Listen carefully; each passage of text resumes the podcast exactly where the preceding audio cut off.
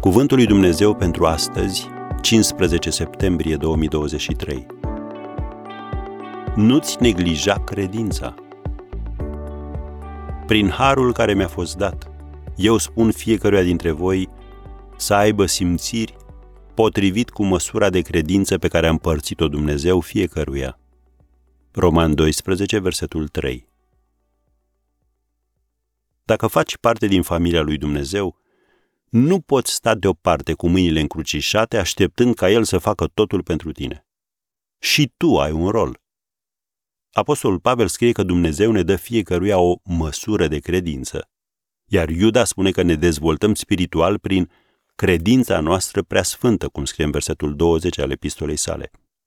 O credință sub asediu este practic o credință în construcție.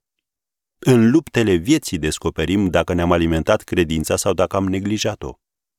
În vremurile biblice, mulți soldați romani foloseau scutul, care îi proteja din cap până în picioare. Era confecționat din lemn și acoperit cu un strat de bronz.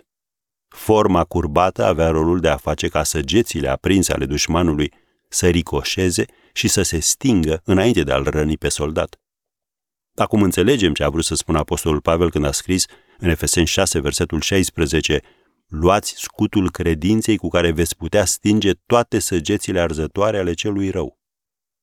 Săgețile lui Satan nu pot pătrunde în inima ta când este curată, saturată de Sfânta Scriptură și întărită prin credință. De aceea Domnul Isus i-a spus lui Petru, Satana va cerut să vă cearnă ca grâul, dar eu m-am rugat pentru tine ca să nu se piardă credința ta. Luca 22, versetele 31 și 32. Credința este partea expusă atacului. Credința este partea care trebuie alimentată. Credința este partea care te va susține în luptele vieții.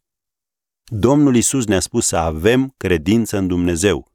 Marcu 11, versetul 22. Să reținem că El nu ne-a spus să avem credință în ceva mai mare decât noi înșine. Nu, el a spus să avem credință în Dumnezeu. Timpul pe care îl petreci cu Dumnezeu în rugăciune și în Sfânta Scriptură este ceea ce îți întărește credința pentru a câștiga bătăliile vieții. Așadar, nu-ți neglija credința.